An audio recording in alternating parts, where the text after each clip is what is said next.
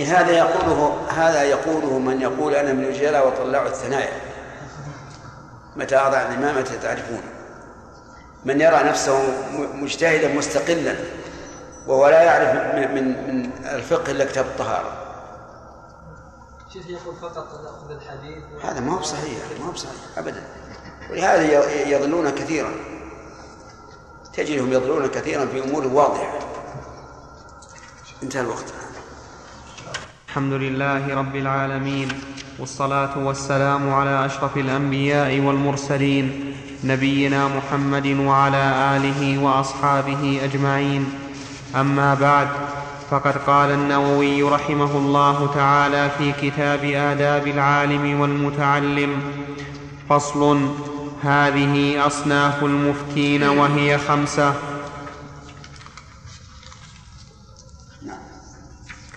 فصل: هذه أصناف المفتين وهي 5، وكل صنف منها يشترط فيه حفظ المذهب وفقه النفس، فمن تصدى للفتيا وليس بهذه الصفة. كل صنف منها يشترط فيه حفظ المذهب. الظاهر أن هذا يستثنى منه الأول وهو المفتي المستقل، فلا حاجة إلى أن يرتبط بالمذهب. أما غير المستقل فنعم، لا بد أن يعرف المذهب الذي يريد أن تكون الفتوى على أصوله.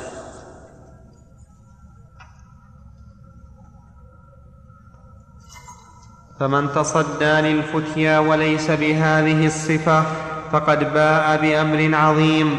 ولقد قطع إمام الحرمين وغيره بأن الأصولي الماهر المتصرف في الفقه لا يحل له الفتوى بمجرد ذلك، ولو وقعت له واقعة لزمه أن يسأل عنها، ويلتحق به المتصرف النظار البحاث من أئمة الخلاف وفحول المناظرين، لأنه ليس أهلا لإدراك حكم الواقعة استقلالا لقصور آلته، ولا من مذهب إمام لعدم حفظه له على الوجه المعتبر.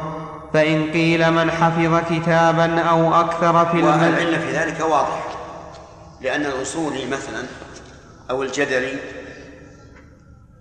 قد يكون غير عارف في الفقه فلا يحل له الفتوى. الفتوى لا تحل إلا لمن كان فقيها، وأما من كان عالما بالجدال عالما بأصول الفقه وما أشبه ذلك فلا يحل له أن يفتي.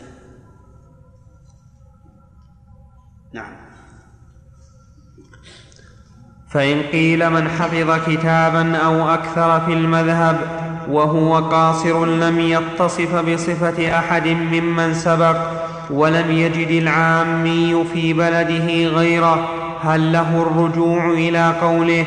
فالجواب: إن كان في غير بلده مفتٍ يجد السبيل إليه وجب التوصل إليه بحسب إمكانه، فإن تعذر ذكر الحمد لله السبل سهلة إلى المفتين، الطرق كثيرة، منها المراسلة ومنها المهاتفة، متيسرة جدا والحمد لله. نعم. فإن تعذر ذكر مسألته للقاصر، فإن وجدها بعينها في كتاب موثوق بصحته وهو ممن يقبل خبره نقل له حكمها بنصه، وكان العامي فيها مقلدا صاحب المذهب.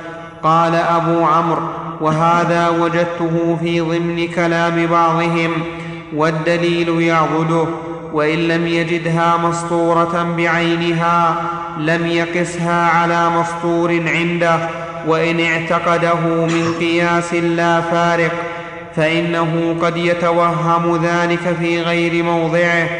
فإن قيل هل لمقلد، هذا بمنزلة العامي في الواقع، وإن كان يقرأ الكتب لكن لا يفهم، الله المستعان. الآن بدأ العوام الذين لا يعرفون الشيء يراجعون كتب العلماء، ويفتون أنفسهم بمقتضاه. مثلا في الطلاق من المعروف أن جمهور العلماء ومنهم الأئمة الأربعة على أن الطلاق في طهر جامع فيه واقع، وأن الطلاق الحيض واقع ولا إشكال في هذا. فبدأ الناس الآن ينقبون ويفتشون عن الكتب التي فيها أنه لا يقع، ولا يلجؤون إلى هذا إلا إذا ضاقت عليهم الحيل. حتى النساء بدأت تراجع، إذا طلقها زوجها بطهر جماعة فيه وكانت تحب أن ترجع إليه، نعم، لا سيما إذا كانت الطلقة هي الأخيرة، بدأت تنقب. قال ابن القيم في زاد المعاد، قال شيخ الإسلام في كذا وكذا، علشان يأخذون مخرج ومشكلة هذه. ولهذا يجب على طلبة العلم أن ينبهوا العامة على هذا، أن يقولوا لهم لا تأخذوا الحكم مما كتب، أنتم عوام لا تعرفون شيئا.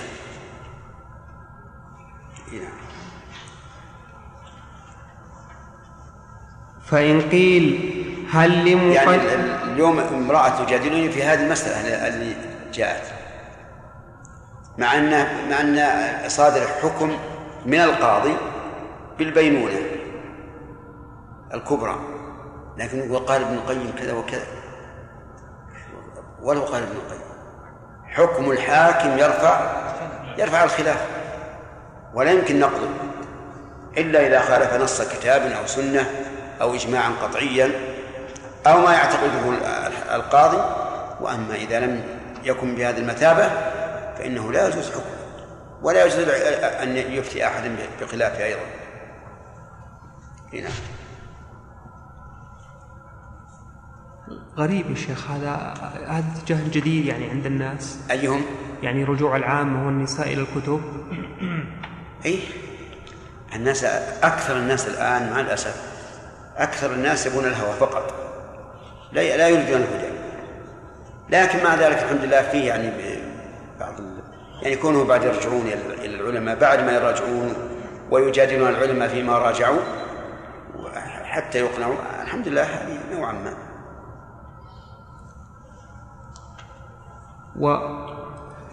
فإن قيل هل لمقلد أن يفتي بما هو مقلد فيه؟ قلنا قطع أبو عبد الله الحليمي وأبو محمد الجويني وأبو المحاسن الروياني وغيرهم بتحريمه. وقال القفال المروزي يجوز.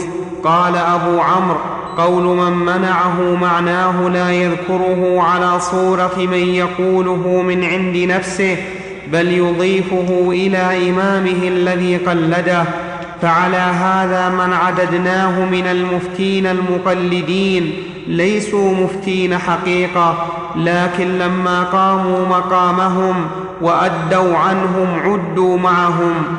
وسبيلهم أن يقولوا مثلا مذهب الشافعي كذا أو نحو هذا، ومن ترك منهم الإضافة فهو اكتفاء بالمعلوم من الحال عن التصريح به، ولا بأس بذلك.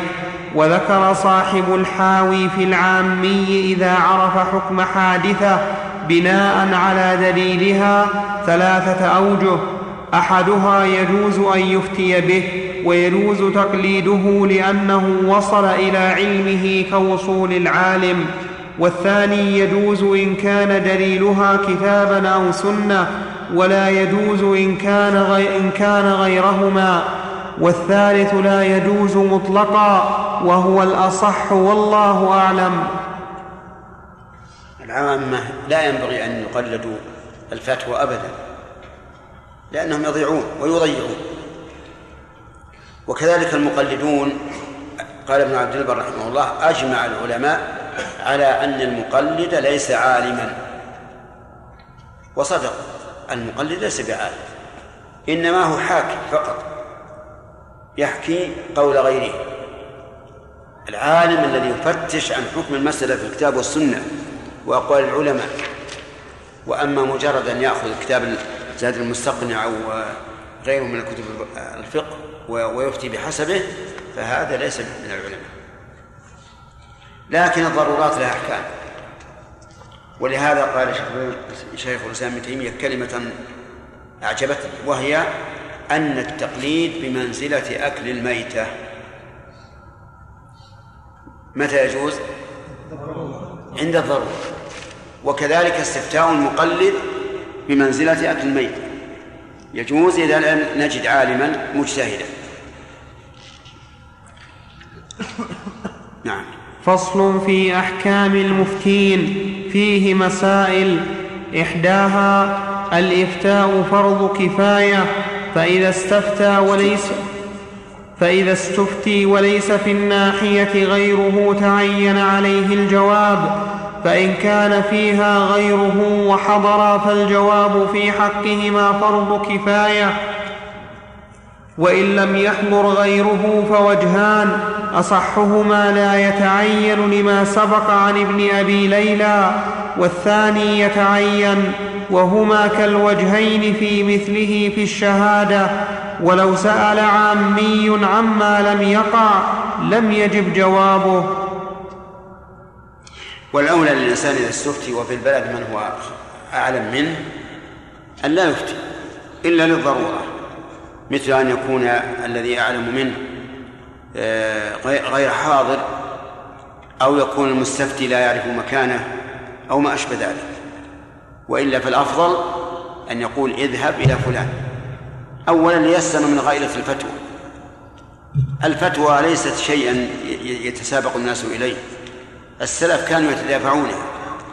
وثانيا أنه قد يكون عند العالم الذي أحال عليه ما ليس عنده.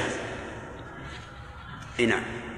الثانية إذا سأل عامين عما لم يقع لم يجب جوابه. ولهذا كان بعض السلف إذا سأله إنسان قال هل وقعت الحادثة بك؟ إذا قال لا قال انتظر حتى تقع. لكن طالب العلم إذا سأل عن ما لم يقع من أجل التفريع على القواعد والأصول فإنه يجاب، لأن هناك فرقا بين إنسان عامي يريد أن يعرف مسألة من المسائل وينتهي، وبين طالب علم يريد أن يفرع على القواعد والضوابط حتى ترسخ القواعد والضوابط ويعرف أمثلتها. نعم. الثانية إذا أفتى بشيء ثم رجع عنه، فإن علم المستفتي برجوعه ولم يكن عمل بالأول لم يجز العمل به. الضمير يعود على إيش؟ بالأول، على الأول. وكذا إن نكح بفتواه واستمر على نكاح بفتواه ثم رجع لزمه مفارقتها، كما لو تغير اجتهاد من قلد. هذا كان فيه نظر، والصواب أنه لا يلزم مفارقته ولا يلزم نقل الفتوى الأولى، وذلك لأنه لا يعلم الصواب في الأول أو في الثاني إلا إذا صرح المفتي بالرجوع. وإذا صرح بالرجوع أيضا فإن كان الأول المستفتي قد عمل بالفتوى الأولى فهو على ما عمل، وإن كان لم يعمل فنعم يترك العمل بها. وذكر أهل الفرائض أن عمر بن الخطاب رضي الله عنه في مسألة الحمارية حكم بالأول أن الإخوة الأشقاء لا نصيب لهم، ثم حكم في الثاني بمشاركتهم للأخوة من الأم، ثم قال ذاك على ما قضينا وهذا على ما نقضي. يعني معناه أن الفتوى لا تنقض بالفتوى. ولو أننا قلنا كلما رجع عالم عن فتوى الأولى أبطلنا الفتوى الأولى وألزمنا بالفراق في باب النكاح وبرد السلعة في باب البيع وما أشبه ذلك لا فسدت أحوال الآن. والصواب خلاف ما قاله النووي رحمه في هذه المسألة. نعم. كما لو تغير. وأما من قلده بالقبلة في أثناء الصلاة بينهما فرق عظيم. السبب لأن القبلة محسوس، علمها محسوس، يتبين الخطأ قطعا، ولا بد أن يتجه إلى القبلة، كما فعل الصحابة رضي الله عنهم وهم يصلون في قباء، فجاءهم آت فأخبرهم بأن القبلة صرفت إلى الكعبة فاستداروا إلى الكعبة. وأما مسائل العلم فهي كلها مسائل اجتهادية مبنية على ما يغلب على الظن. نعم. كما لو تغير اجتهاد من قلده في القبلة في أثناء صلاته، وإن كان عمل قبل رجوعه فإن خالف دليلا قاطعا لزم المستفتي نقض عمله ذلك، وإن كان في محل اجتهاد لم يلزمه نقضه، لأن الاجتهاد لا ينقض بالاجتهاد. وهذا التفصيل ذكره الصيمري والخطيب وأبو عمرو واتفقوا عليه ولا أعلم خلافه، وما ذكره الغزالي والرازي ليس فيه تصريح بخلافه. قال أبو عمرو: وإذا كان يفتي على مذهب إمام فرجع لكونه بان له قطعا مخالفة نص مذهب إمامه وجب نقضه، وإن كان في محل الاجتهاد، لأن نص مذهب إمامه في حقه كنص الشارع في حق المجتهد المستقل. هذا متوجه إذا قال المفتي للمستفتي: أفتيتك على مذهب فلان، على مذهب فلان، لأنه تبين الآن أنه أخطأ فيجب الرجوع إليه. فإذا قال افتيتك على مذهب فلان فكأنه ناقل لمذهبه، فإذا تبين الخطأ وجب الرجوع. وأما إذا أفتاه من عند نفسه بناء على ما عرفه من مذهب الإمام الذي يتبعه أو الذي يقلده فإنه لا يلزم النقد، لأنه ليس مخبرا عن مذهب الإمام الذي كان يقلده. نعم. وإن كان في أما إذا لم يعلم المستفتي برجوع المفتي فحال المستفتي في علمه كما قبل الرجوع، ويلزم المفتي إعلامه قبل العمل، وكذا بعده حيث يجب النقض. وإذا عمل بفتواه في إتلاف فبان خطأه وأنه خالف القاطع فعن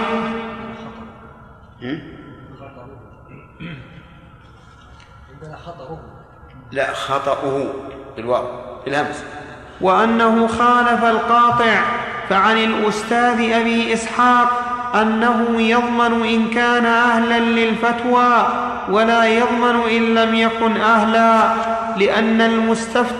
لأن المستفتي قصر، كذا حكاه الشيخ أبو عمرو وسكت عليه وهو مشكل. وينبغي أن يخرج الضمان على قولي الغرور المعروفين في بابي الغصب والنكاح وغيرهما. المعروفين على قولي الغرور، يعني هل يضمن الغار أو لا؟ نعم. وينبغي أن يخرج الضمان على قولي الغرور في المعروفين نعم، المعروفين في بابي الغصب والنكاح وغيرهما، أو يقطع بعدم الضمان، إذ ليس في الفتوى إلزام ولا إلجاء. وهذا هو الأول، القطع بعدم الضمان، لأن المفتي ما ألزمك ولا ألجأك إلى أن تعمل بفتواه، أفتاك بناء على أنه يجب عليه الإفتاء إذا سأله سائل. وأما كونه يضمن ففيه نظر. نعم. الثالثة: يحرم التساهل في الفتوى، ومن عرف به حرم استفتاؤه، فمن التساهل ألا يتثبت ويسرع بالفتوى قبل استيفاء حقها من النظر والفكر، فإن تقدمت معرفته بالمسؤول عنه فلا بأس بالمبادرة. وعلى هذا يحمل ما نقل عن الماضين من مبادرة. ومن التساهل في الفتوى لا شك أنه حرام، ولو قيل إنه من كبائر الذنوب لم يبرد، لأن الله قال: إنما حرم ربي الفواحش ما ظهر منها وما بطن والإثم والبغي بغير الحق وأن تشركوا بالله ما لم ينزل به سلطانا وأن تقولوا على الله ما لا تعلمون. فلا يجوز التساهل. وإذا عرضت لك مسألة وأنت لا تعرف حكمها قل له انتظر، وإلا فثب إلى غيره. أما أن تقول سأفتي ولا أصرفه فهذا غلط. ومن ذلك أيضا بعض العوام الآن تجدهم في المجالس ترد مسألة والله أنا أظن هذا هو الحق، أظن هذا هو الصحيح، وما عنده شيء يبني عليه إلا مجرد هوى، فلا يجوز أن نأخذ بذلك إطلاقا. ومن التساهل أن لا يتثبت ويسعى بالفتوى قبل استيفاء حقها من النظر والفكر. مثال ذلك لو قال قائل يسأل يقول هلك هالك عن بنت وأخ وعم، بنت وأخ وعم شقيق، قال البنت لها النصف والباقي للأخ، هذا حرام، ما يجوز أقول هذا، يحتاج إلى السؤال هذا الأخ ما هو، هل هو شقيق أو لأب أو لأم؟ إن كان لأم فلا حق له، والباقي للعم الشقيق، لأن البنت تحجب الأخ من الأم، وإن كان شقيقا أو لأب فله الباقي ويسقط العم. فيجب أن تسأل، لكن هل يجب أن تسأل عن انتفاء الموانع أو تقول الأصل عدم المانع؟ الثاني، الأصل عدم المانع. فإذا قال لك قائل لك هالك عن كذا وكذا، أو سألك عن مثلا إنسان اشترى من شخص سلعة، لا تقول متى اشتراها، هل اشتراها بعد نداء الجمعة الثاني؟ تقول هكذا ولا ما تقول؟ لا تقول، لأن الأصل عدم الموانع. هلك هالك عن بنت، يصلح أن يجب عليك أن تقول هل البنت حرة أو رقيقة؟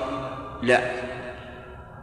لكن لو فرض أن المانع خفي على الناس وأنه يحتاج إلى الاستفصال، فهنا لا بأس أن نسأل.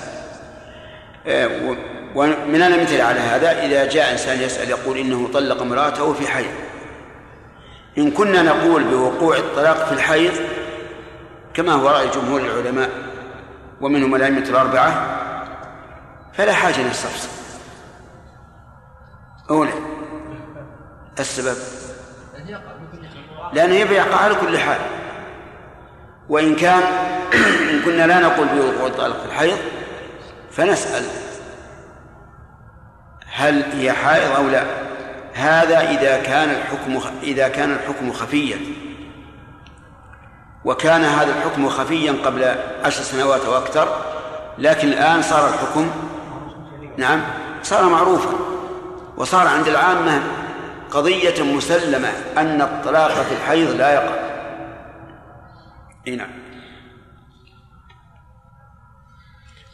ومن التساهل أن تحمله الأغراض الفاسدة على تتبع الحيل المحرمة، أو إن تقدم المعرفة بالمسؤول عنه فلا بأس بالمبالغة، لأنه قد عرف الحكم، فلا حاجة إلى أن يقول سأتثبت. أو مثلا كان يعرف القضية من قبل واستفتي فيها، ما حاجة أن يتوقف. ومن التساهل أن تحمله الأغراض الفاسدة على تتبع الحيل المحرمة أو المكروهة، والتمسك بالشبه طلبا للترخيص لمن يروم نفعه، أو التغليظ على لمن يريد ضره. وأما من صح قصده فاحتسب في طلب حيلة لا شبهة فيها. مثال ذلك، مثل إنسان جاء يسأل يقول إنه اشترى شقصا من أرض، من المعلوم أنه إذا اشترى شقصا من أرض فللشريك الشفعة، فجاء يسأل قال أخشى أن يشفع الشريك ويأخذ الشقص، فقال له شخص آخر وقفه، إذا وقفها ما عاد ما في أخذ بالشفعة، أو يقول هبه لواحد، قل وهبت لفلان، ما في الشفعة، لأنه انتقل عن ملك المشتري. هذا لا يجوز، لا يجوز أن تفتح له باب الحيل لإسقاط حق الغير. أما الحيل المباحة لا بأس، فقد أرشد النبي عليه الصلاة والسلام إليها، بل في القرآن الإرشاد إليها. أيوب لما حلف أن يضرب امرأته 100 ضربة ماذا قيل له؟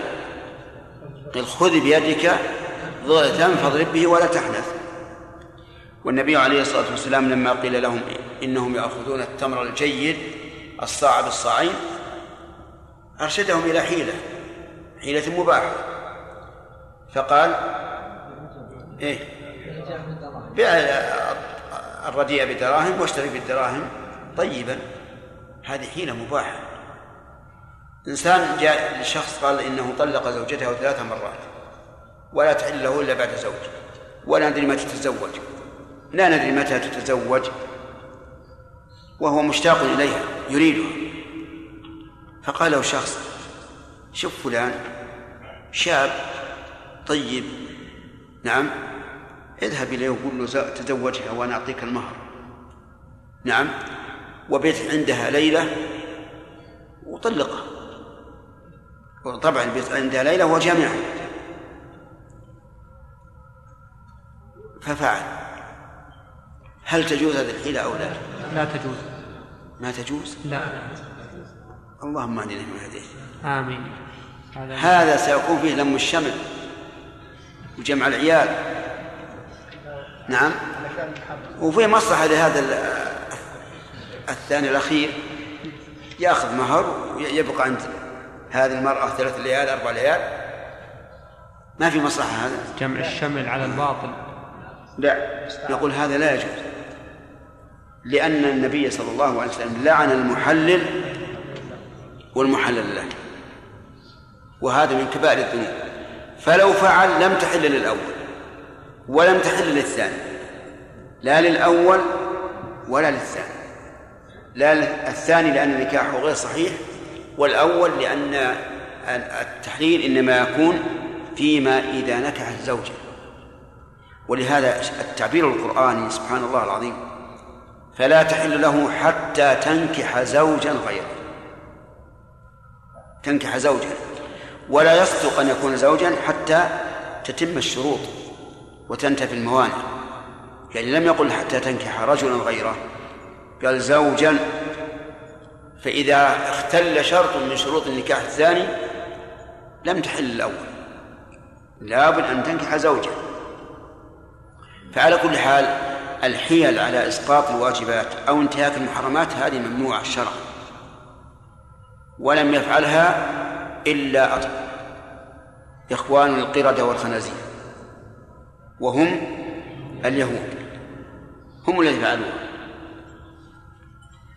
اعتدوا في السبت حين حرمت عليهم الحيتان يوم السبت، فابتلاهم الله عز وجل، فصارت الحيتان يوم السبت تأتي شرعا على وجه الماء، وفي غير يوم السبت لا تأتي، ويوم لا يسبتون لا تأتيه. فطال عليهم الأمد، وصاروا ينظرون إلى هذه الحيتان نظرة صعبة، فقالوا نضع حيلة، نضع شباكا يوم الجمعة، وتأتي الحيتان يوم السبت تساقط فيها، ولا نأخذها إلا يوم الأحد. هذا الفعل ظاهرها الإباحة، لأنه لم يصيدوا يوم الأحد يوم السبت، فقلبوا، فقيل لهم كونوا قردة خاسئين، واختار الله عز وجل أن يكونوا قردة، لأن أقرب الحيوان إلى الإنسان هو القرد، وهذا العمل قريب من العمل المباح، لأن ظاهره أنه مباح. فإياكم الحيل، لا تفعلوها ولا تفتحوها لأحد. نعم. فاحتسب في، وأما من صح قصده فاحتسب في طلب حيلة لا شبهة فيها لتخليص من ورطة يمين ونحوها، فذلك حسن جميل، وعليه يحمل ما جاء عن بعض السلف من نحو هذا، كقول سفيان: إنما العلم عندنا الرخصة من ثقة، فأما التشديد فيحسنه كل أحد. ومن الحيل التي فيها شبهة ويذم فاعلها الحيلة السريجية في سد باب الطلاق. طيب، هذا يذكر عن أبي حنيفة رحمه الله أنه أتاه رجل ضاقت عليه الحيل، كلم زوجته في الليل في الفراش فأبت أن تتكلم، هجرته، فقال: لئن أذن الفجر ولم تكلميني فأنت طالق. وكانوا لا يعرفون يمين الطلاق. يمين الطلاق أول من نشره هو شيخ الإسلام ابن تيمية. لا يعرف يمين الطلاق في السلف، الذي يعرف هو يمين العتاق، لكن يمين الطلاق لم يكن معروفا. هذا الرجل قال لزوجته: لئن أذن الفجر ولم تكلميني فأنت طالق. إذا أذن الفجر ولم تكلمه، حتى لو أراد اليمين، حتى لو أراد اليمين أنا أقول لكم الآن لم يكن اليمين بالطلاق معروفا ومنشورا إلا من شيخ الإسلام فما بعد. حتى شيخ الإسلام يقول هذا ليس معروفا عند الصحابة، يمين الطلاق. المهم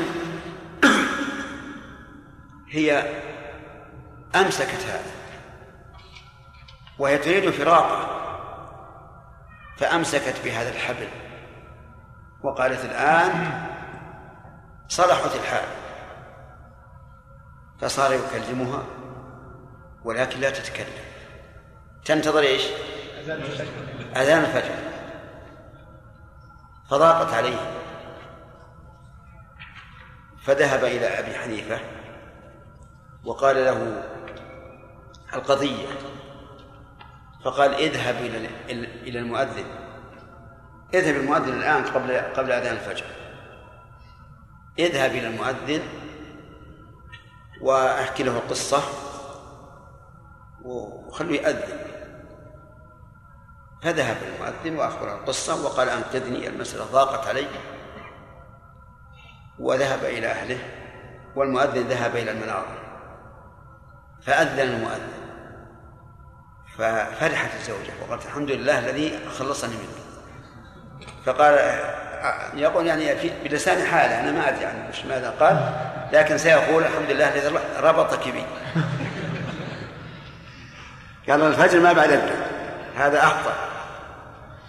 مثل هذه الحيلة جائزة ولا غير جائزة؟ جائزة، هذه جائزة.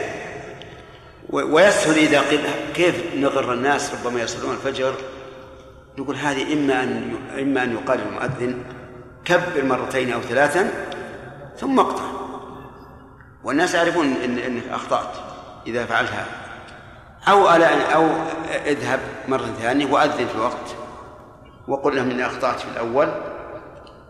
نعم. السريجية ما هي شيء؟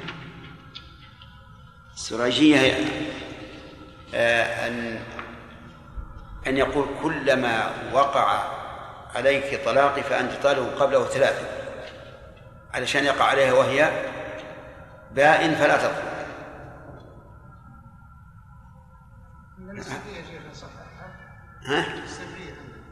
السريجية واتركوها حتى راجعها، لأني أخشى أن نسيته، لكن هم هكذا يقولون أنه كلما وقع عليك طلاق فأنت طالق قبله ثلاثة، يقولون ما يقع عليها الطلاق قبله، لأنه إذا كان طالق ثلاثا نعم بانت ولا يقع عليها الطلاق، لكن تحتاج إلى تذكر. شيخ، نعم، أحسن الله إليك، ما قولكم في قول بعض أهل العلم بأن المفتي لو ضمن المستفتي كما لو مثلا أوجب عليه مثلا بدنه، لو ضمن المستفتي في إذا أخطأ يعني في حج، نعم، وهو ليس مستحقا لذلك الضمان، فهل يضمن أو لا يضمن؟ نحن نرى أن المفتي إذا كان ليس أهلا للفتوى وأفتى بما فيه إتلاف، أفتى بما فيه إتلاف، نرى أنه يضمن، وهذا أقل ما نعزره به. عرفت؟ نعم. شيخ بارك الله فيك، لهذه الشروط التي ذكرها المؤلف رحمه الله ومن هذه القيود، معنى هذا أن يعني حتى كبار طلاب العلم يعني في الوقت الحاضر ما يتكلمون بنص كلمة. لو سألهم واحد عن مثلا عن غسلت يدي 3 مرات فأطرف يد العالم في مسائل، ما هو مراد من ظاهر هذا. إن كان هذا مرادهم فليس بصحيح. وكما قلنا قبل، الفتوى بالتقليد بالضرورة لا بأس بها. وش الآن حال الناس ماذا نقول ماذا يفعل الإنسان؟ والله أما المتسرعون فهذا لا عبرة به، لأن فيه الآن طلبة الصغار مرة توهم بدأوا يأخذون العلم، تجده يتربع كأنه أكبر عالم في الدنيا. هذا غلط. لكن الإنسان عارف النفس وعارف القضية وعارف الحكم، يخلي الناس تعوم هكذا، لأنه إذا لم تفتيه أنت سوف يسأل من لا يعلم أبدا، من ليس عنده علم ولا دين. نعم يا سليم. كيف الشيخ العامي يأخذ فتوى فاسد العقيدة؟ كيف؟ شلون؟ أقول العامي كيف يستفتي كيف يأخذ بالعالم الفاسد العقيدة؟ ولا بد أن يكون المفتي عدلا، لا بد أن يكون عدلا. لكن إذا كان فاسد العقيدة لكن عنده فقه وعالم بالفقه ما في مال أن نستفتيه. المحلل المسألة اللي قبل، نعم، ما هو الشرط الذي تخلف في صحة النكاح؟ لأنه غير قاصد. نعم، فوات القصد. ومن هنا نعرف أن المقصود بالنكاح هو الدوام والاستمرار، وهذا هو مأخذ، يعني أحد المآخذ، مآخذ من قال إن النكاح بنية الطلاق لا يصح. من جملة ما أخذوا أو من جملة ما أخذهم إن النكاح إنما يراد به الدوام والاستمرار. هل عندك الشرط هذا؟ أي شرط النكاح قصد الدوام؟ لا، هذا استنباط. نعم.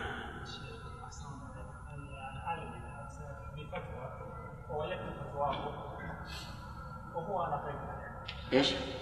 العالم هو ما زال حيا. نعم. هل يمكنني ان اساله بالتاكد من الثاني او كيف؟ يعني اذا افتى في مساله. نعم. وجدت فتواه مقبوله على الشريعه. اي. اذا علمت، اذا تيقنت ان هذا خط. نعم. وهذا صوت ما حاجه تسال. نعم. ما هو ضابط الحيل الشرعيه؟ المحرمة ضابطها كل حيلة يتوصل بها إلى إسقاط واجب أو انتهاك محرم. هذه الحيلة. الحيلة المباحة كل حيلة يتوصل بها إلى مقصود شرعي ولكنها لا تتضمن محرم.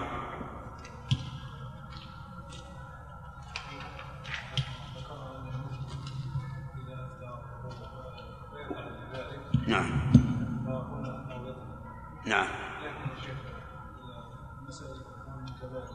إيش؟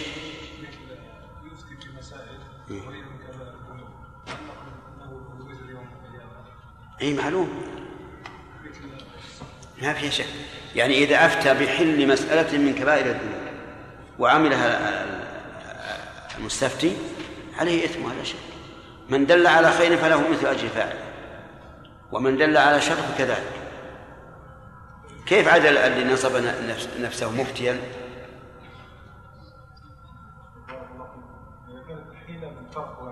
ايش؟ نعم. اذا كان من طرف واحد فالظاهر ان قول الرسول عليه الصلاه والسلام والمحلل له، يعني اذا كان عالم. اما النكاح فلا يصح، ولكن هل العبرة بنية المرأة أو بنية الزوج في التحليل، يعني هل العبرة بنية الزوج المحلل أو المرأة أو بهما جميعا؟ من العلماء من يقول العبرة بنية الزوج متى كان نيته التحليل فالنكاح باطل، أما الزوجة فلا عبرة بنيتها. وذكروا ضابطا في هذا وقالوا من لا فرقة بيده لا أثر لنيته، والمرأة ليس بيدها فرقة. وقال بعض العلماء بل إذا نوت المرأة التحليل والزوج الثاني لم ينوي التحليل فإن النكاح لا يصح. فإذا قيل الأمر بيد الزوج يقدر يقول ما نمطلق، قلنا لكن قد تسيء العشرة معه وتسقيه الحنظل وتحاول أن تفارقه حتى يفارقه، وهذا القول لا شك أنه قوي. فيقال هنا النكاح صحيح بالنسبة للزوج لأنه ما نوى التحليل، غير صحيح بالنسبة للزوجة.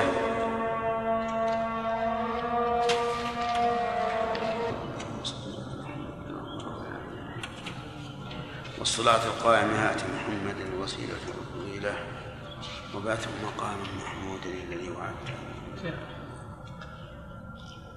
اللي ما عنده اختبار شرعي يدور لنا السراجية، وهي أظن في تعليق الطلاق، تعليق الطلاق بالشروط.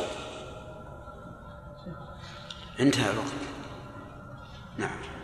الرابعة ينبغي أن لا يفتي في حال تغير خلقه وتشغل قلبه ويمنعه التأمل كغضب وجوع وعطش وحزن وفرح غالب ونعاس أو ملل أو حر مزعج أو مرض مؤلم أو مدافعة حدث، وكل حال يشتغل فيه قلبه ويخرج عن حد الاعتدال. الصواب يشتغل فيها قلبه،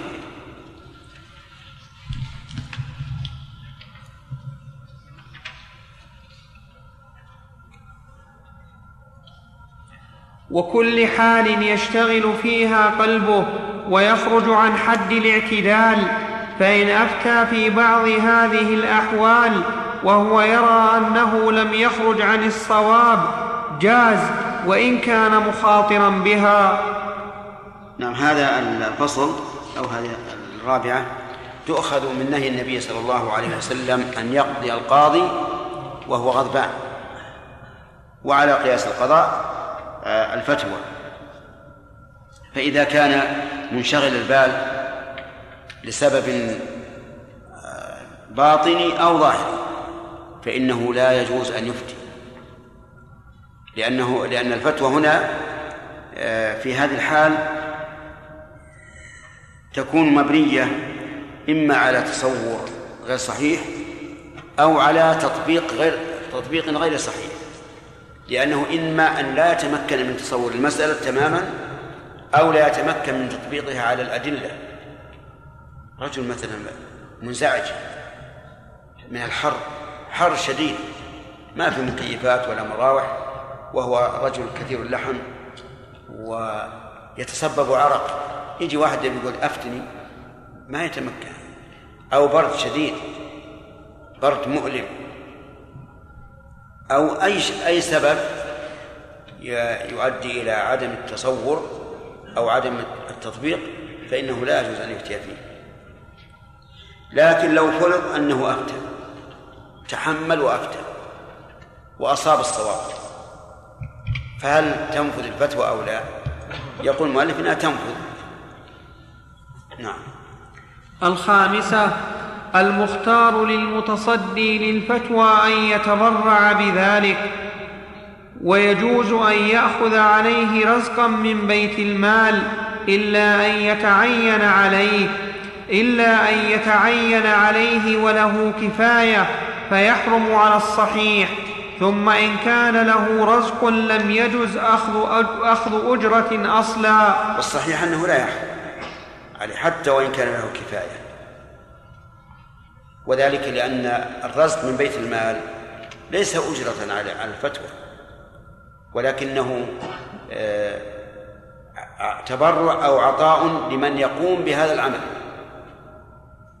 ولهذا لا يقال للمفتي كل مسألة لك 10 ريالات مثلا، لا، هذا من رزق المال لمن يقوم بهذه المصلحة للمسلمين، فإذا قام بها استحقها سواء كان عنده كفاية أو لا.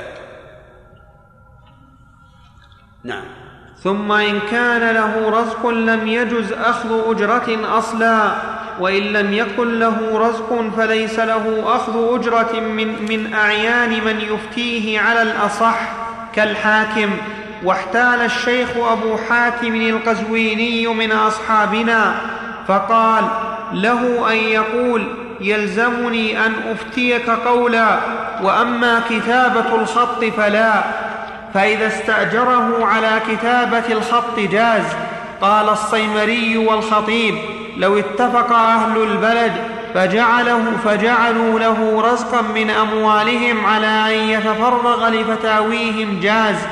وأما الهدية فقال أبو مظفر السمعاني: له قبولها بخلاف الحاكم فإنه يلزمه حكمه. قال أبو فإنه يلزم حكمه. قال أبو عمرو: ينبغي أن يحرم قبولها إن كانت رشوة على أن يفتيه بما يريد كما في الحاكم وسائر ما لا يقابل بعوض.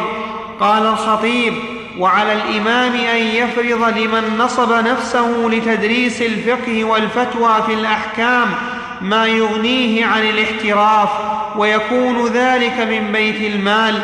ثم روى بإسناده أن عمر بن الخطاب رضي الله عنه أعطى كل رجل ممن هذه صفته 100 دينار في السنة.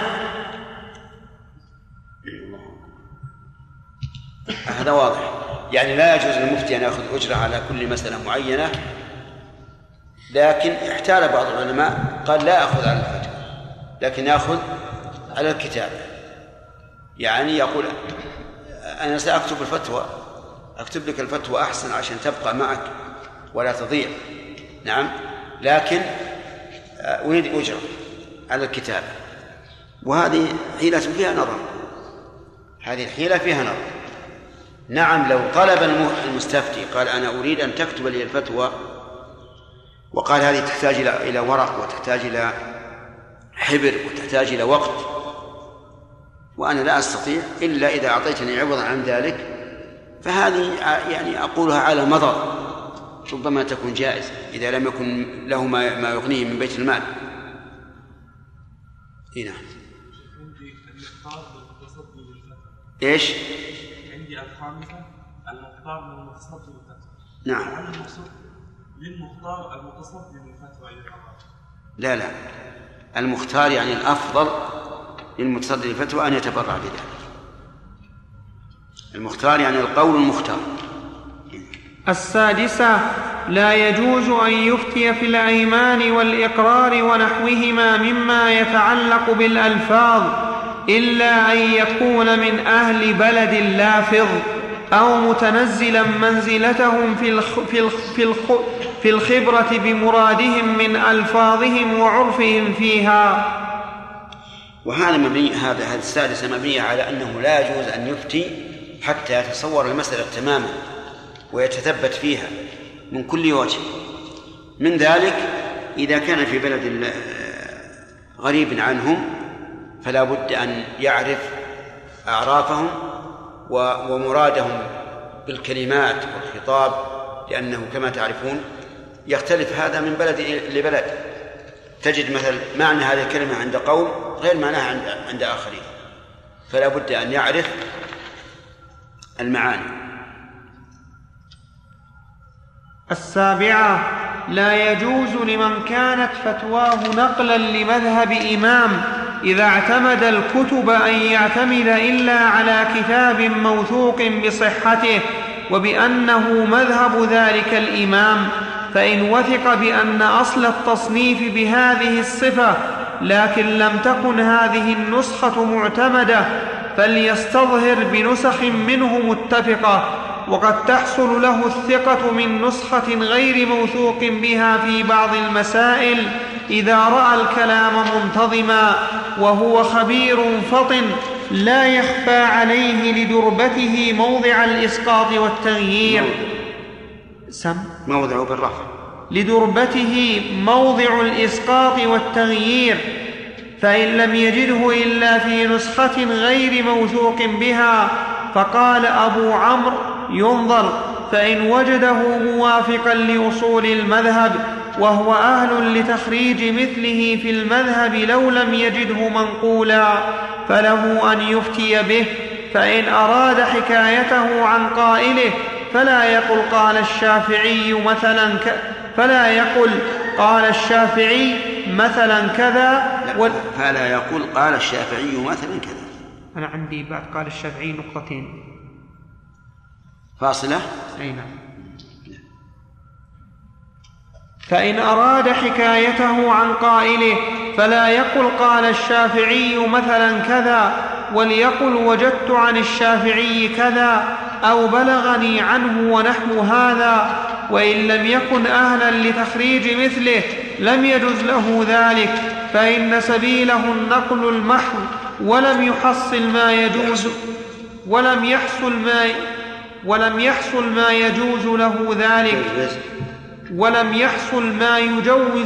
ذلك وله أن يذكره لا على سبيل الفتوى مفصحا بحاله فيقول وجدته في نسخة من الكتاب الفلاني ونحوه. كل هذا من باب الأمانة في النقل، لأنه مثلا إذا كان بيده كتاب غير موثق منسوب للشافعي مثلا فلا يجوز أن يجزم ويقول قال الشافعي، لأنه لا يدري لعله محرف أو منسوب إليه وهو كذب أو ما أشبه ذلك. نعم. قلت لا يجوز لمفتٍ على مذهب الشافعي إذا اعتمد النقل أن يكتفي بمصنف ومصنفين ونحوهما من كتب المتقدمين وأكثر المتأخرين لكثرة الاختلاف بينهم في الجزم والترجيح، لأن هذا المفتي المذكور إنما ينقل مذهب الشافعي ولا يحصل له وثوق بأن ما في المصنفين المذكورين ونحوهما هو مذهب الشافعي أو الراجح منه لما فيها من الاختلاف، وهذا مما لا يتشكك فيه من له أدنى أنس بالمذهب، بل قد يجزم نحو 10 من المصنفين بشيء وهو شاذ بالنسبة إلى الراجح في المذهب ومخالف لما عليه الجمهور.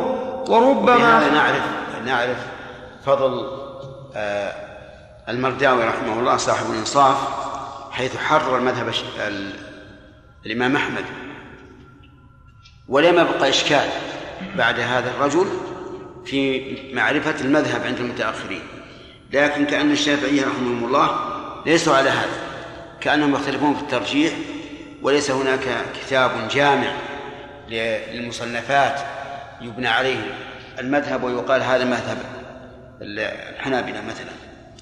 صاحب الإنصاف كما تعلمونه لو قرأتموه تجده ينقل عن 20 مصنف 10 مصنفات أكثر أقل، ثم يحرر بالقواعد المشهورة التي وضعها رحمه الله وهو موافق عليها. نعم. وهو شاذ بالنسبة إلى الراجح من المذهب ومخالف لما عليه الجمهور، وربما خالف نص الشافعي أو نصوصا له، وسترى في هذا الشرح إن شاء الله تعالى أمثلة ذلك، وأرجو إن تم هذا الكتاب أن يستغنى به عن كل مصنف ويعلم به مذهب الشافعي علما قطعيا إن شاء الله تعالى. هناك مذهب يسمى مذهب شخصي ومذهب يعني اصطلاحي، أحيانا يكون في المذهب الاصطلاحي ما يخالف نص الإمام وفي مثل هذه الحال لا تقل مذهب الإمام أحمد إلا مقيدا بأن تقول مذهب الإمام أحمد عند المتأخرين مثلا. وأما أن تطلق وله نص بخلافه فهذا لا يجوز. والمذهب الشخصي مقدم على المذهب الحكمي إذا أردنا أن نأخذ بقول الإمام. أما إذا أردنا أن نأخذ بالمذهب المصطلح عليه هذا شيء آخر.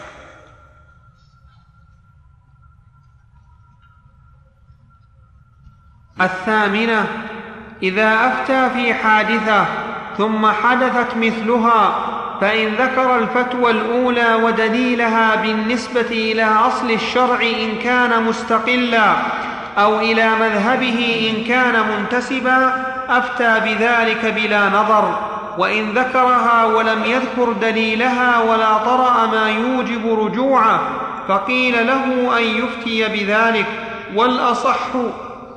والأصح وجوب تجديد النظر. ومثله القاضي إذا حكم بالاجتهاد ثم وقعت المسألة، وكذا تجديد الطلب في التيمم والاجتهاد في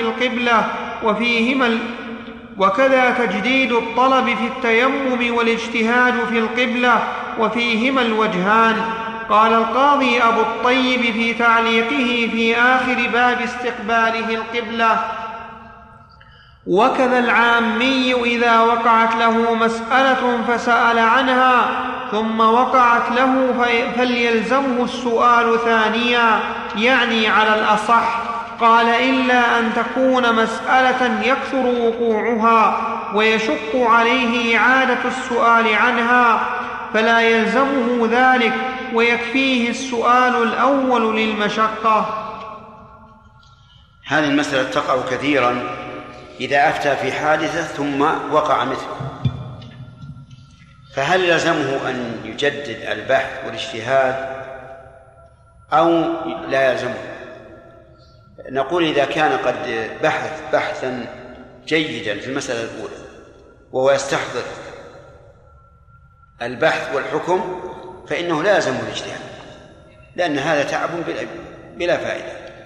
وإن كان قد قصر في الأولى أو طرأ له اجتهاد آخر فهنا لا بد أن يبحث ويسأل. ونظيره مثلا الإنسان في البر طلب الماء لصلاة الظهر ولم يجده، فهل نقول إذا جاء صلاة العصر يلزمه أن يطلب الماء؟ الجواب لا يلزمه، لأنه يعني قد علم أنه ليس حوله ماء. اللهم إلا أن يحصل مطر ويقول لعله وجد قيعان فيها ماء، فحينئذ يطلب الماء لأنه تجدد ما يوجب الطلب. وكذلك الاجتهاد في القبلة، لو أن إنسان في البر واجتهد في القبلة وأنها إلى الجهة الفلانية فهل يلزمه إذا جاءت الصلاة الأخرى أن يجتهد؟ الجواب لا، ما لم يطرأ عنده شك يوجب النظر فحينئذ ينظر.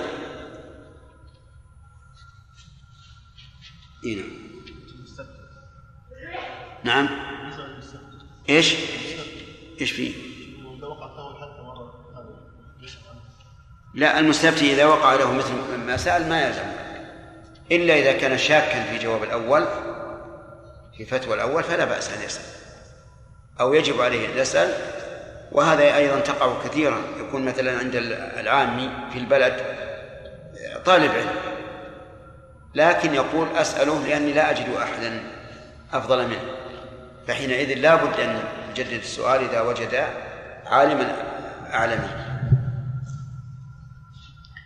التاسعة: ينبغي أن لا يقتصر في فتواه على قوله في المسألة خلاف أو قولان أو وجهان أو روايتان أو يرجع إلى رأي القاضي ونحو ذلك، فهذا ليس بجواب، ومقصود المستفتي بيان ما يعمل به، فينبغي أن يجزم له بما هو الراجح، فإن لم يعرفه توقف حتى يظهر أو يترك الإفتاء، كما كان جماعة من كبار أصحابنا يمتنعون من الإفتاء في حنث الناس. هذا أيضا ليس على إطلاقه، بل إذا كان إنسان عنده قولان في المسألة فلا بأس أن يقول للمستفتي فيه قولان، وهذا يعني أنه يخير المستفتي بالعمل بهما، لأنه إذا تعارض عند المستفتي قولان لأهل العلم وليس أحدهما أرجح في نظره، يعني ليس أحد العلماء أرجح في نظره، فإنه يخير على ما ذهب إليه بعض العلماء ويأخذ بلا شد على ما ذهب إليه آخرون، ويأخذ بالأيسر على ما هو الراجح. وكثيرا ما نقرأ في فتاوى الشيخ الإسلام ابن تيمية رحمه الله أنه دائما يقول فيها قولان، فيها وجهان، فيها روايتان، هذا أحد قوله العلماء وما أشبه ذلك. وأما قوله كما كان جماعة من كبار أصحابنا يمتنعون من الإفتاء في حنث الناس، الحق أنه لا وجه للتوقف، وأن الناس لا حنث عليه، يعني لو أن شخصا حلف ألا يلبس هذا الثوب ثم نسي فلبسه فإنه لا إشكال أنه لا شيء عليه، لعموم قوله تعالى ربنا لا تؤاخذنا إن نسينا وأخطأنا. والمخالفة في اليمين حنث، ولهذا سمى حنثا، والحنث الإثم. فالصواب أن من حنث في يمينه ناسيا فلا شيء عليه. حتى في الطلاق، لو علق طلاق امرأته على فعل شيء ففعله ناسيا فلا تطلق، أو علق طلاقها على فعلها هي شيئا ففعلته ناسية فلا طلاق. وأما قوله أو يرجع إلى رأي القاضي فهذا أيضا فيه تفصيل. إذا كانت المسألة فيها حكومة فإنه يجب على المفتي أن يقول ارجعوا إلى القاضي، لئلا يفتي بشيء يكون سببا للنزاع بين الناس. وأما إذا لم يكن فيها حكومة فهذا ينظر للمصلحة، إن كان المصلحة أن يفتي أفتى، وإلا قال ارجع إلى القاضي. وقد قدمنا في مجلسنا هذا أن الأفضل لمن استفتي وفي البلد من هو أعلم منه أن يحيلها على الأعلم. نعم. شيخ، كثير من الناس يقولون إذا نوقشوا في مسائل خالفوا فيها كبار العلماء يقولون أن أولئك العلماء لا يعلمون الواقع، لا يعلمون واقعنا، أقل الكلام يقول لا يعلمون واقعنا. نعم. ما هو رد العلم؟ الرد سهل، نقول إذا كان لديكم واقع فأخبروا بها أهل العلم حتى يتصوروا المسألة ويفتوا على ما يوافق الشرع. وأما اتهام العلماء بأنهم لا يعرفون الواقع فهذا ليس بصحيح، تهمة. هل يلزم الشيخ العالم أن يلتزم قول إمام واحد أم له أن يتنقل بين المذاهب؟ لا، نرى أن العامي يأخذ بأقوال علماء بلده، لا يتعداه، يأخذ بأقوال علماء بلده ولا يتعداه، وتكلمنا فيها أمس أو قبل أمس. الشيخ بعضهم يعني يصلح كتب عرض المذاهب الأربعة كلها ويقول أنا أختار بينها، أنا يعني هذا مو صحيح، غير صحيح. سبحان الله، في من يفعل هذا حتى من المفتين، إذا عرض فتوى ما يروح يدورها في الكتاب والسنة، يدورها في مذاهب الفقهاء، وإذا وجد اللي يناسب الناس نعم أفتى، وهذا غلط. ليش؟ نعم، الواجب اتباع الدليل. نعم، كيف عام وهو يأخذ الفتوى من نفسه؟ لا، هو يفتح يعني بعض الكتب تأتي بالقول ويسقط. لا ما صح، العام ليس أهل الاجتهاد ولا يأخذ بالأسر، عام كيف؟ إذن يقول أجل في من يبيح الغنى، يعني بأخذ بهذا القول. في من يبيح كشف الوجه للمرأة أبأخذ بهذا القول. في من يجيز نكاح المتعة، باخذ بهذا القول؟ ما يصير تلاعب. نعم نعم تفهم إن شاء الله بعدين.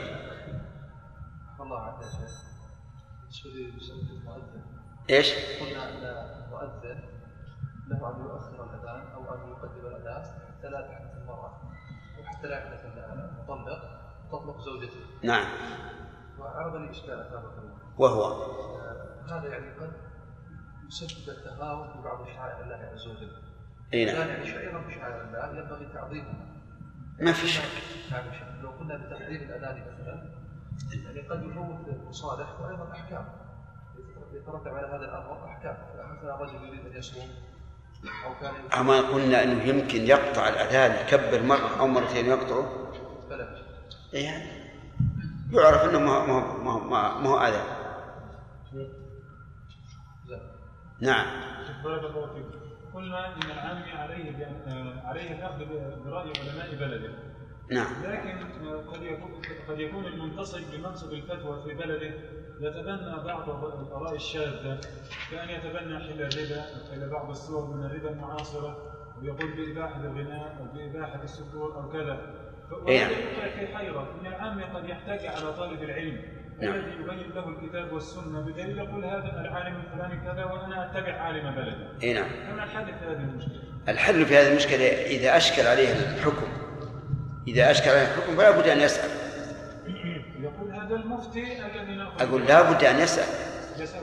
يسأل عالم يرى أنه عالم منه، لأن لو أبحنا للعام أن يأخذ بكل ما أراد من أقوال العلماء فسدت الأمور. ما نفتح له كل ما أراد، لكن هي المشكلة. إما أن تفتح وإما أن تتناقض. إما افتح له الباب وخلوه يدخل كل شيء وإلا تناقض. لكن الإنسان الذي يتقي الله إذا رأى مثلا من هذا العالم أنه أخطأ يسأل.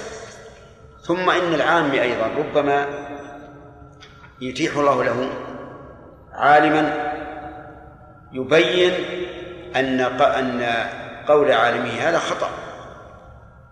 هل صحة أن تقيم عليه الحجة بأن مثلا إذا كنت تقلد هذا العالم الفلاني فمن هو يعني أعرف بالعلم منه في مثلا في البلد الفلاني وهو من غير علماء بلده. نعم. في بلدة أخرى أو في يعني دولة أخرى. نعم. وهذا معروف بالعلم ومشهور له. نعم. قال بخلاف قول العالم الذي تقلده. نعم. هل يكفي هذا في إقامة الحجة عليه؟ قد يكفي وقد لا يكفي، لأن العالم الحقيقة ما يلزمه إلا اتباع العلماء. هم نقول نلزم هؤلاء بأقوال العلماء، لكن إذا علمنا أن هذا العالم معروف مثلا بالانحلال ولا بالفسق ولا ما شابه ذلك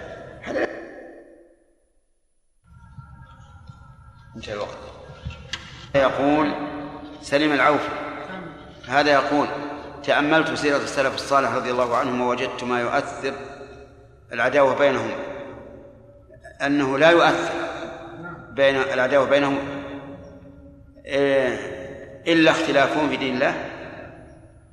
تأملت حال الأمة الحاضر فوجدت ما يؤثر العداوة بينهم إلا الدنيا، وإن كانوا طلاب علم إلا القليل ممن من الله عليه بالعلم والعمل.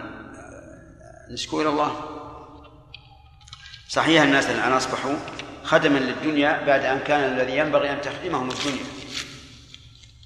الذي ينبغي أن الدنيا تخدم الإنسان وليس هو الذي يخدمها. لكن صدق النبي عليه الصلاة والسلام يقول: أخشى أن تفتح عليكم الدنيا فتنافسوها كما تنافسها من قبلكم فتهلككم كما أهلكتهم. وهذا هو الواقع. لما كان الناس قليل ذات اليد كانوا أقوم في العبادة وأخشى لله عز وجل وأبعد عن الأشياء التي تتلهي الإنسان عن طاعة ربه. نسأل الله أن يعيننا وإياكم على ذكري وشكري وحسن عبادتي. نشكر الله. ساري شيخ سامح ماذا حصل؟ سأل أمس إيش؟ مسألة الأسواجية. شيخ أسواجية هذا سامي كيف كتبها؟ أي هذا سامي وخالد حامد وسامح. وين شو؟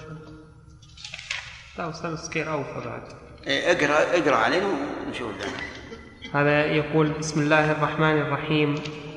قال في شرح الإقناع: وإن قال كلما وقع عليك طلاقي فأنت طالق قبله ثلاثا، أو إن وقع عليك طلاقي فأنت طالق قبله ثلاثا، ثم قال لها أنت طالق فثلاث، واحدة بالمنجز وتتمتها من المعلق،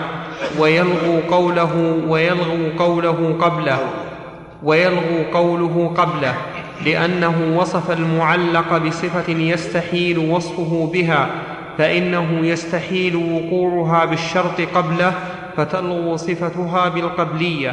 وصار كأنه قال: إذا وقع عليك طلاقي فأنت طالق ثلاثا. وقال ابن عقيل: تطلق بالمنجز والتعليق باطل لأنه طلاق في زمن ماض أشبه قوله أنت طالق بالأمس، ولأنه لو وقع المعلق لمنع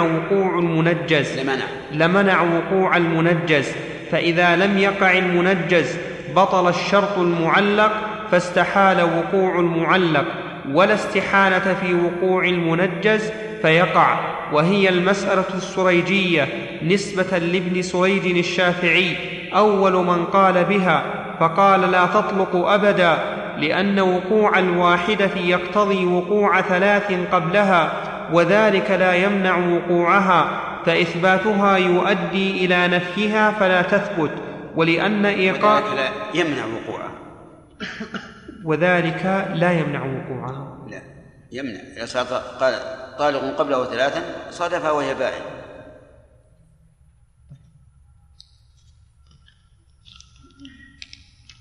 وذلك يمنع وقوعها فإثباتها يؤدي إلى نفيها فلا تثبت، ولأن إيقاعها يفضي إلى الدور، لأنها إذا وقعت يقع قبلها ثلاث فيمتنع وقوعها، وما أدى إلى الدور وجب قطعه من أصله، وهذا ما صححه الأكثرون من الشافعية، وحكاه بعضهم عن النص، وقاله الشيخ أبو حامد شيخ العراقيين، والقفال شيخ المراوزة، قال في المهمات: فكيف تسوغ الفتوى بما يخالف نص الشافعي وكلام الأكثرين، يعني الشافعية، انتهى.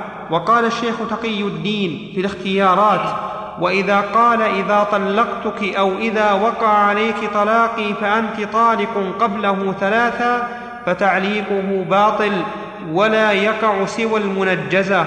وقال ابن سريج: ينحسم باب الطلاق، وما قاله محدث في الإسلام لم يفت به أحد من الصحابة ولا التابعين ولا أحد من الأئمة الأربعة، وأنكره جمهور العلماء على من أفتى بها، ومن قلد فيها شخصا وحلف بالطلاق بعد ذلك معتقدا أنه لا يقع عليه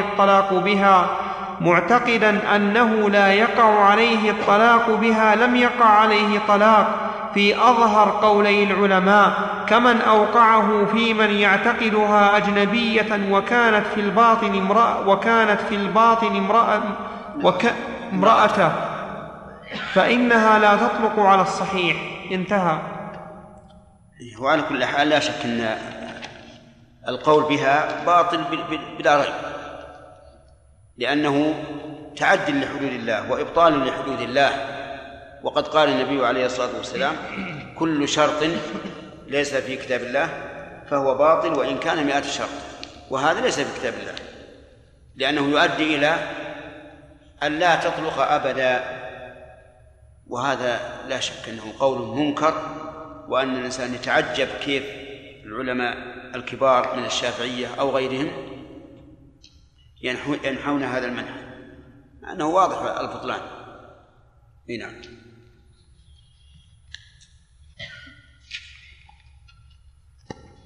سمع الله.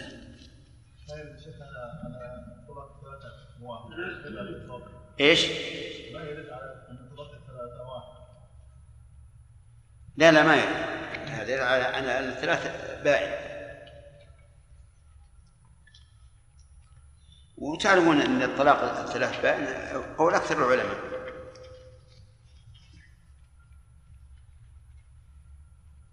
نعم. فصل في آداب الفتوى فيه مسائل إحداها. ولهذا لو قيل في مسألة الطلاق الثلاث أن من تكرر منه فإنه يفتى بالبينونة لكان له وجه، لأجل أن نأخذ بسنة الرسول عليه الصلاة والسلام وأبي بكر وسنة عمر، لأن عمر لم يلزمهم بذلك إلا من أجل أنهم تتايعوا فيه. فلو وهذا هو ما نفعله نحن، إذا كان الإنسان طلق 3 مرات، أول مرة ثم ثاني مرة ما نقول بانت منك لأنه متلاعب، وأحيانا نقول لا نفتيك دور غيره. نعم. فصل في آداب الفتوى.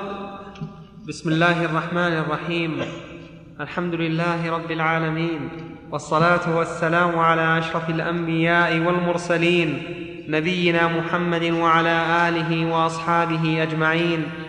أما بعد، فقد قال النووي رحمه الله تعالى في كتاب آداب العالم والمتعلم: فصل في آداب. بسم الله الرحمن الرحيم. أهم ما يكون عندنا جماعة أن الإنسان لا يتسرع في الفتوى، وأن يعتقد أنه إذا قال هذا حلال وهذا حرام فإنما يقوله عمن؟ عن الله عز وجل. فليحذر من أن يناقشه الله عز وجل يوم القيامة. المسألة ليست تصدرا في الفتوى أو طلب جاه، المسألة خطيرة للغاية، فليحذر الإنسان وليعلم أنه موقع عن الله عز وجل، وهذا يجعل الإنسان يحتاط احتياطا بالغا في هذه المسألة، وهذه أهم ما يجب على المفتي. نعم. فصل في آداب الفتوى فيه مسائل إحداها: يلزم المفتي أن يبين الجواب بيانا يزيل الإشكال، ثم له الاقتصار على الجواب شفاها، فإن لم يعرف لسان المستفتي كفاه ترجمة ثقة واحد، لأنه خبر وله الجواب كتابة، وإن كانت الكتابة على خطر. وكان القاضي أبو حامد كثير الهرب من الفتوى في الرقاع. قال الصيمري: ليس من الأدب كون السؤال بخط المفتي، فأما بإملائه وتهذيبه فواسع. وكان الشيخ أبو إسحاق الشيرازي قد يكتب السؤال على ورق له ثم يكتب الجواب، وإذا كان في الرقعة مسائل فالأحسن ترتيب الجواب على ترتيب السؤال، ولو ترك الترتيب فلا بأس. ويشبه معنى قول الله تعالى: يوم تبيض وجوه وتسود وجوه فأما الذين اسودت. وإذا كان في المسألة، لكن لا شك أن الترتيب أحسن، خصوصا إذا كان المستفتي عاميا، فمثل أقول جواب السؤال الأول كذا، جواب السؤال الثاني كذا، جواب السؤال الثالث كذا. وأما كونه يقدم ويؤخر والمستفتي عامي فإن هذا قد يحصل فيه التباس. وأما ما ذكره من الآية الكريمة فهذا من باب البلاغة، لأن البلاغة تقتضي أحيانا أن يكون الكلام غير مرتب من أجل انتباه المخاطب، فإن المخاطب إذا خوطب فإنه يترقب أن يكون الكلام مرتبا، يبدأ بالأول، فإذا عدل عن هذا صار هناك التفات وانتباه. نعم. وإذا كان في المسألة تفصيل لم يكن المشكل في جواب الطلبة، هدانا الله وإياهم، جواب الطلبة في الامتحانات الجواب يكتب جيم متساوٍ طرفاها، يعني كأنها دال، والإنسان يغص عليها بالمنقاش ولا يبين ولا يميز، وهذا كما أنه يتعب المصحح، وهو أيضا يربك تقدير الدرجات، قد يخطئ الإنسان عند جمع الدرجات لأنه ما يتبين له الجواب. نعم. وهذه دائما ننبه عليها، ولا بد يكتب جواب السؤال الثاني.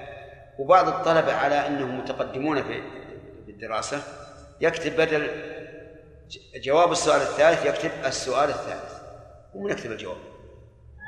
إيش هذا؟ نعم، ما تقولون في هذا؟ خطأ ولا صواب؟ خطأ، لكن مع ذلك أكثر الطلب على هذا السؤال الثالث، السؤال الأول، السؤال الثاني، جواب السؤال ما هو بعد السؤال. نعم. وإذا كان في المسألة تفصيل لم يطلق الجواب فإنه خطأ، ثم له أن يستفصل السائل إن حضر ويقيد السؤال في رقعة أخرى ثم يجيب، وهذا أولى وأسلم. وله أن يقتصر على جواب أحد الأقسام إذا علم. إذا كان المسألة فيها تفصيل وكان السؤال غير مفصل وسأل السائل قال هل تريد كذا أو كذا، قال أريد كذا، إذا أجاب على حسب جواب السائل فإنه سوف يخالف ما كتب في السؤال في الورقة، فحينئذ إما أن يعيد السؤال مفصلا وإما أن يقول في الجواب وقد سألت السائل كذا وكذا ثم يجيب. فمثلا إذا سئل عن طلاق رجل قال إنه طلق زوجته 3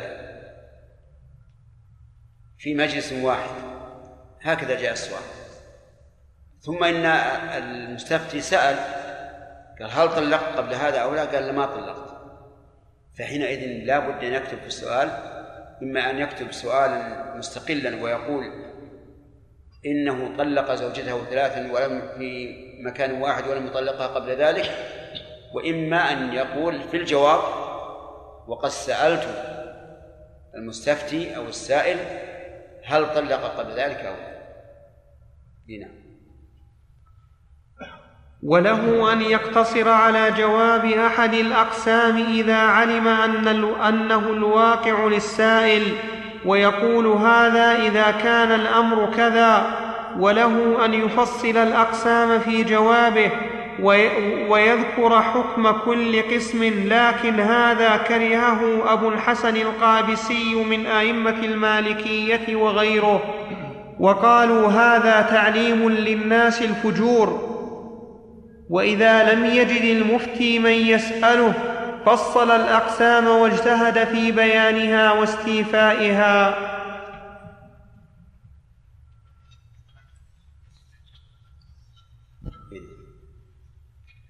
المهم أن يكون الجواب واضحا، وما يحتاج إلى تفصيل لا بد أن يفصل فيه، وما يحتاج إلى شرط لا بد أن يذكر الشرط فيه. وأما أن يكون الجواب هكذا عائما أو مطلقا فيحصل فيها خطأ. نعم، لكن هذا تعليم للناس الفجور. نعم، يعني الكذب في الدعاوى ما هو فجور الزنا. الفجور يطلق على الزنا ويطلق على المخالف. كلا إن كتاب الفجار لا في سكين، يعني الكفار. لكن حتى الدعاوى يا شيخ كيف يتعلم الفجور من كتابة نعم، إذا فصل فقد يكون في بعض التفاصيل فتح باب حيل للناس ويتعلمون. الثانية، ليس له أن يكتب الجواب على ما علمه من صورة الواقعة إذا لم يكن في الرقعة تعرض له، بل يكتب جواب ما في الرقعة، فإن أراد جواب ما ليس فيها فليقل وإن كان الأمر كذا وكذا فجوابه كذا. واستحب العلماء أن يزيد على ما في الرقعة ما له تعلق بها مما يحتاج إليه السائل، لحديث هو الطهور ماؤه الحل ميتته. هذا صحيح إذا كان الحال تقتضي أن يبين شيء زائد عن السؤال فليذكر، لأن النبي صلى الله عليه وعلى آله وسلم سئل عن الوضوء بماء البحر فقال عليه الصلاة والسلام هو الطهور ماءه، وهذا الجواب عن السؤال. الحل ميتته هذا زائد، لكن راكب البحر ربما يحتاجون إلى ذلك فعلمهم النبي عليه الصلاة والسلام ما يحتاجون إليه. وهذا لا شك أنه من حسن الإجابة والتعليم. نعم. الثالثة: إذا كان المستفتي بعيد الفهم فليرفق به ويصبر على تفهم سؤاله وتفهيم جوابه فإن ثوابه جزيل. صحيح. نسأل الله أن يعيننا على هذا. بعض الأحيان يصير فهم الطالب بعيد، يعني ربما يكون فيها كلام أو عليه كلام، لكن يفصل يعني في الواقع بين طالب علم وبين عام. العام قد لا يفهم بسرعة، فهذا يرفق به. طالب العلم ينبغي أن يكون ذا فهم. الرابعة: ليتأمل الرقعة تأملا شافيا وآخرها آكد، فإن السؤال في آخرها، وقد يتقيد الجميع بكلمة في آخرها ويغفل عنها. قال الصيمري: قال بعض العلماء: ينبغي أن يكون توقفه في المسألة السهلة كالصعبة ليعتاده، وكان محمد بن الحسن يفعله. وإذا وجد كلمة مشتبهة سأل المستفتي عنها ونقطها وشكلها، وكذا إن وجد لحنا فاحشا أو خطأ يحيل المعنى أصلحه، وإن رأى بياضا في أثناء سطر أو آخره خط عليه أو شغله، لأنه ربما قصد المفتي بالإيذاء فكتب في البياض بعد فتواه ما يفسدها، كما بلي به القاضي أبو حامد المروذي. صحيح. هذه أيضا ينبغي أن ينتبه لها. إذا كان يكتب الجواب برقعة وهو ينبغي أن ينتبه، لا تكون الأسطر متباعدة فيكتب بينها، ولا يكون آخر السطر واسعا فيكتب عليه، ويتحرى غاية التحري، لا سيما إذا كان يخشى من الشخص الذي قدم الاستفتاء، يخشى منه أن يكون رجلا مكارا يكيد للعلماء، فهذا يجب أن يتحرى. وإذا رأى أن من المصلحة أن يحيط كل سطر بقوس أو مربع حتى يتبين أن ما خرج عن ذلك فليس من كلامه ما هو حسن. الخامسة: المروزي عندنا مكرر فيها.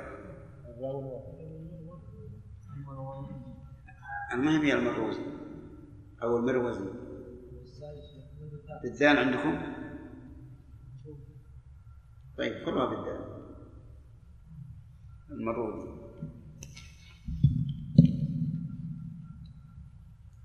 نعم. الخامسة: يستحب أن يقرأها على حاضريه ممن هو أهل لذلك، ويشاورهم ويباحثهم برفق وإنصاف، وإن كانوا دونه وتلامذته للاختلاف وإن كانوا دونه وتلامذته.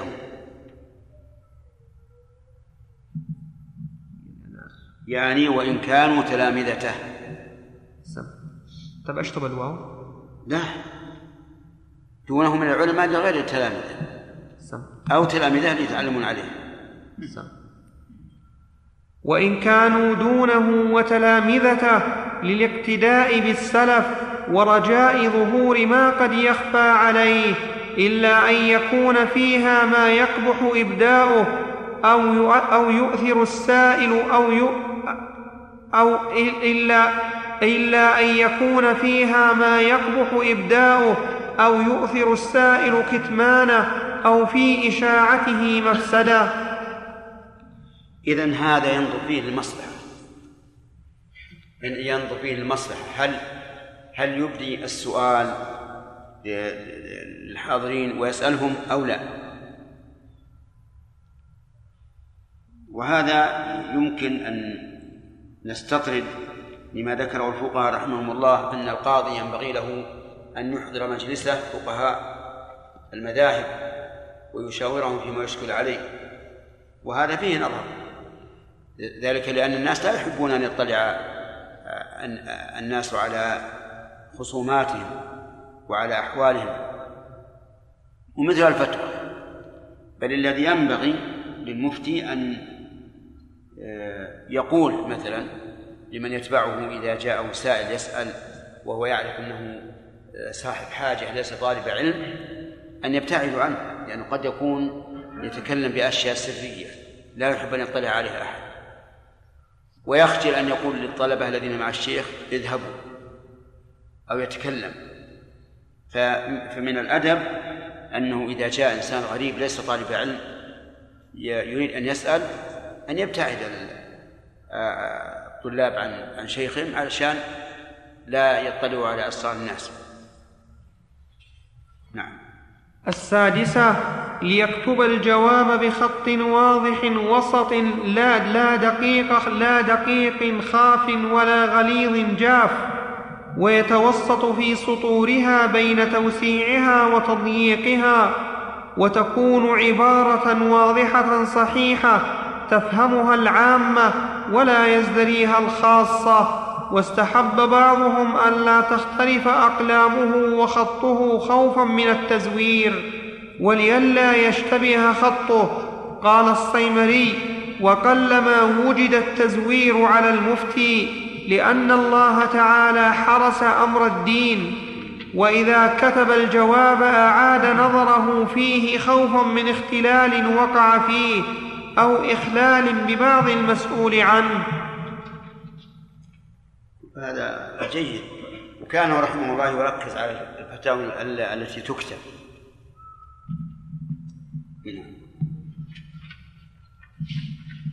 السابعة: إذا كان هو المبتدئ فالعادة قديما وحديثا أن يكتب في الناحية اليسرى من الورقة.